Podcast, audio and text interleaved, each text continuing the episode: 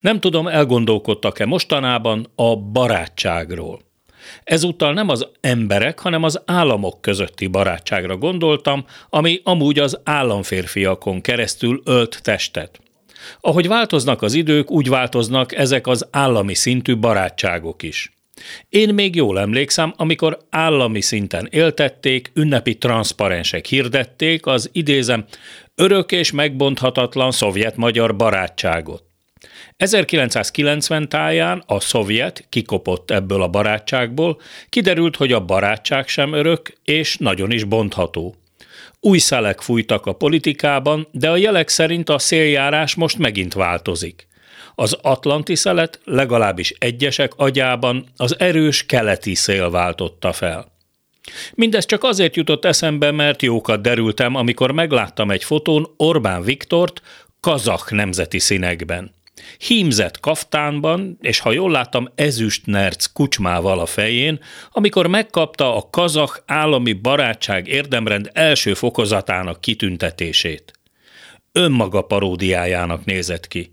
Ha valaki egy héttel ezelőtt ilyesmit tesz ki a közösségi oldalra, akkor a fotó mémként, digitális gúnyrajzként szép köröket futott volna be az elektronikus térben. A baj csak az, hogy ez most itt a valóság.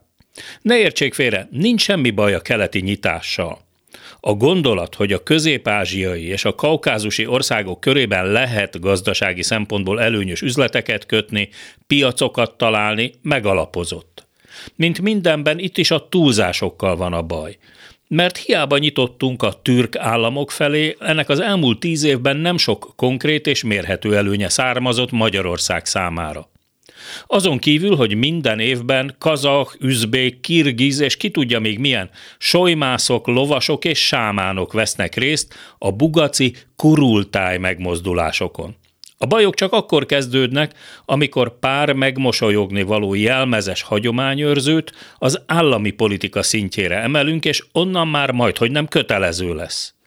Amikor a megalapozott történelmi és nyelvészeti tudományos érveket félresöpörve egy a pusztai nomád romantikába belehabarodott sarlatán értekezik a magyar nyelv türk gyökereiről. Amikor a magyar keresztény államalapítás ünnepére keleti despotákat hívunk meg a várbeli palotánk teraszára tűzijátékot nézni.